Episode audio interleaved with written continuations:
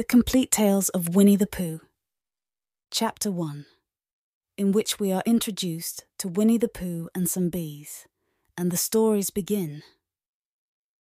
Here is Edward Bear, coming downstairs now, bump, bump, bump on the back of his head, behind Christopher Robin. It is, as far as he knows, the only way of coming downstairs, but sometimes he feels that there really is another way. If only he could stop bumping for a moment and think of it. And then he feels that perhaps there isn't. Anyhow, here he is at the bottom and ready to be introduced to you. Winnie the Pooh. When I first heard his name, I said, just as you were going to say, but I thought he was a boy. So did I, said Christopher Robin. Then you can't call him Winnie. I don't. But you said, He's Winnie the Pooh. Don't you know what there means? Ah, yes, now I do, I said quickly. And I hope you do too, because it is all the explanation you are going to get. Sometimes Winnie the Pooh likes a game of some sort when he comes downstairs, and sometimes he likes to sit quietly in front of the fire and listen to a story. This evening. What about a story? Said Christopher Robin. What, about a story? I said. Could you very sweetly tell Winnie the Pooh one? I suppose I could, I said. What sort of stories does he like? About himself, because he's that sort of bear. Oh, I see. So could you very sweetly? I'll try, I said. So I tried. Once upon a time, a very long time ago now, about last Friday, Winnie the Pooh lived in a forest all by himself, under the name of Sanders. What does under the name mean?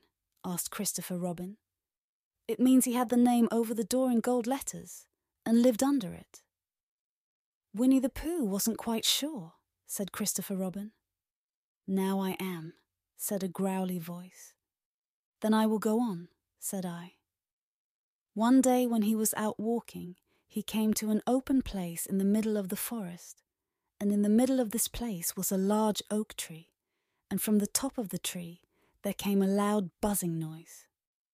Winnie the Pooh sat down at the foot of the tree, put his head between his paws, and began to think.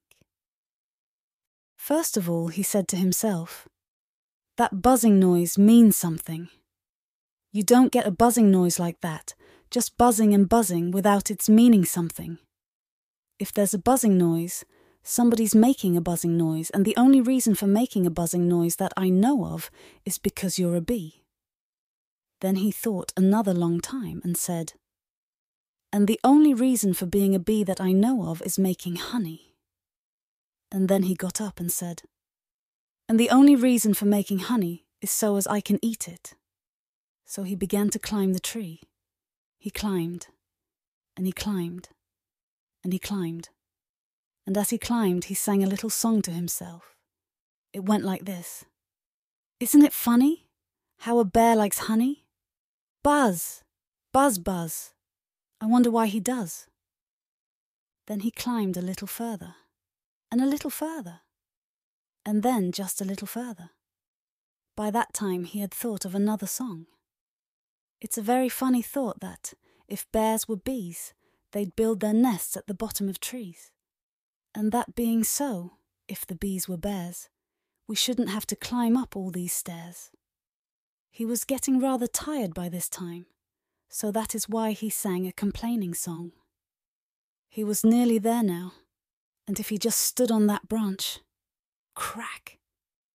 Oh, help! said Pooh as he dropped ten feet on the branch below him. If only I hadn't, he said as he bounced twenty feet onto the next branch. You see, what I meant to do, he explained, as he turned head over heels and crashed onto another branch thirty feet below. What I meant to do. Of course, it was rather, he admitted, as he slithered very quickly through the next six branches. It all comes, I suppose, he decided, as he said goodbye to the last branch, spun round three times, and flew gracefully into a gorse bush. It all comes of liking honey so much, Oh, help! He crawled out of the gorse bush, brushed the prickles from his nose, and began to think again. And the first person he thought of was Christopher Robin. Was that me? Said Christopher Robin in an awed voice, hardly daring to believe it. That was you. Christopher Robin said nothing, but his eyes got larger and larger, and his face got pinker and pinker. So Winnie the Pooh went round to his friend Christopher Robin, who lived behind a green door in another part of the forest. Good morning, Christopher Robin, he said. Good morning, Winnie the Pooh, said you. I wonder if you've got such a thing as a balloon about you. A balloon? Yes, I just said to myself coming along, I wonder if Christopher Robin has such a thing as a balloon about him. I just said it to myself, thinking of balloons and wondering. What do you want a balloon for? You said. Winnie the Pooh looked round to see that nobody was listening, put his paw to his mouth, and said in a deep whisper, Honey. But you don't get honey with balloons. I do, said Pooh. Well, it just happened that you had been to a party the day before at the house of your friend Piglet, and you had balloons at the party. You had had a big green balloon, and one of Rabbit's relations had had a big blue one and had left it behind, being really too young to go to a party at all. And so you had brought the green one and the blue one home with you. Which one would you like? you asked Pooh. He put his head between his paws and thought very carefully. It's like this, he said. When you go after honey with a balloon, the great thing is not to let the bees know you're coming. Now, if you have a green balloon, they might think you were only part of the tree and not notice you. And if you have a blue balloon, they might think you were only part of the sky and not notice you. And the question is, which is most likely? Wouldn't they notice you underneath the balloon? You asked. They might or they might not, said Winnie the Pooh. You never can tell with bees. He thought for a moment and said, I shall try to look like a small black cloud. That will deceive them. Then you had better have the blue balloon, you said. And so it was decided. Well, you both went out with the blue balloon, and you took your gun with you, just in case, as you always did. And Winnie the Pooh went to a very muddy place that he knew of, and rolled and rolled until he was black all over. And then, when the balloon was blown up as big as big, and you and Pooh were both holding on to the string, you let go suddenly. And Pooh Bear floated gracefully up into the sky and stayed there level with the top of the tree and about twenty feet away from it. Hooray! you shouted. Isn't that fine? shouted Winnie the Pooh down to you. What do I look like? You look like a bear holding onto a balloon, you said. Not, said Pooh anxiously. Not like a small black cloud in a blue sky. Not very much. Ah, well, perhaps from up here it looks different. And as I say, you never can tell with bees. There was no wind to blow him nearer to the tree, so there he stayed. He could see the honey. He could smell the honey, but he couldn't quite reach the honey. After a little while, he called down to you. Christopher Robin, he said in a loud whisper. Hello. I think the bees suspect something. What sort of thing? I don't know but something tells me that they're suspicious. Perhaps they think that you're after their honey. It may be that. You never can tell with bees. There was another little silence, and then he called down to you again. Christopher Robin. Yes? Have you an umbrella in your house? I think so. I wish you would bring it out here and walk up and down with it and look up at me every now and then and say, Tut, tut, tut, it looks like rain. I think if you did that, it would help the deception which we are practicing on these bees.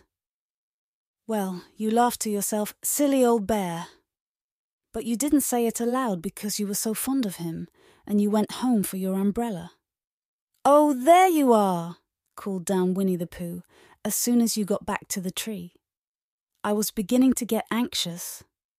I have discovered that the bees are now definitely suspicious. Shall I put my umbrella up? you said. Yes, but wait a moment. We must be practical. The important bee to deceive is the queen bee. Can you see which is the queen bee from down there? No. A pity.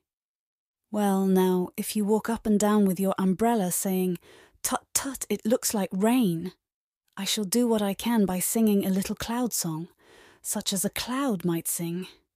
Go! So, while you walked up and down and wondered if it would rain, Winnie the Pooh sang this song.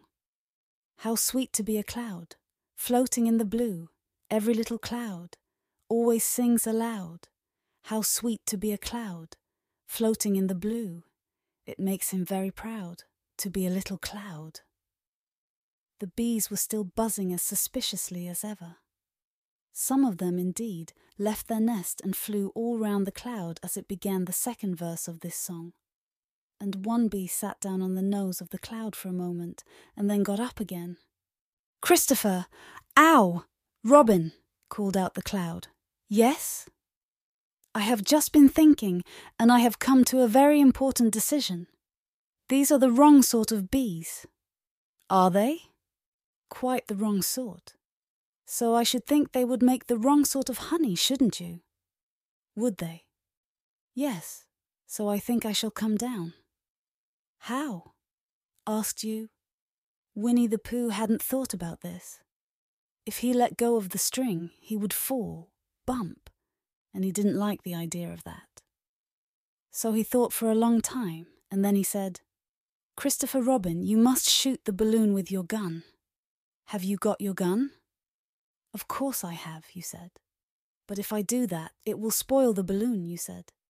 But if you don't, said Pooh, I shall have to let go, and that would spoil me. When he put it like this, you saw how it was, and you aimed very carefully at the balloon and fired. Ow! said Pooh. Did I miss? you asked. You didn't exactly miss, said Pooh, but you missed the balloon. I'm so sorry, you said and you fired again, and this time you hit the balloon, and the air came slowly out, and Winnie the Pooh floated down to the ground. But his arms were so stiff from holding on to the string of the balloon all that time that they stayed up straight in the air for more than a week, and whenever a fly came and settled on his nose, he had to blow it off. And I think, but I'm not sure, that that is why he was always called Pooh. Is that the end of the story? asked Christopher Robin. That's the end of that one. There are others. About Pooh and me? And Piglet and Rabbit and all of you. Don't you remember? I do remember. And then when I try to remember, I forget. That day when Pooh and Piglet tried to catch the heffalump. They didn't catch it, did they? No. Pooh couldn't because he hasn't any brain. Did I catch it? Well, that comes into the story. Christopher Robin nodded. I do remember, he said. Only Pooh doesn't very well. So that's why he likes having it told to him again. Because then it's a real story and not just a remembering. That's just how I feel, I said. Christopher Robin gave a deep sigh, picked his bear up by the leg, and walked off to the door, trailing Pooh behind him. At the door, he turned and said, Coming to see me have my bath? I might, I said. I didn't hurt him when I shot him, did I? Not a bit. He nodded and went out, and in a moment I heard Winnie the Pooh bump, bump, bump, going up the stairs behind him.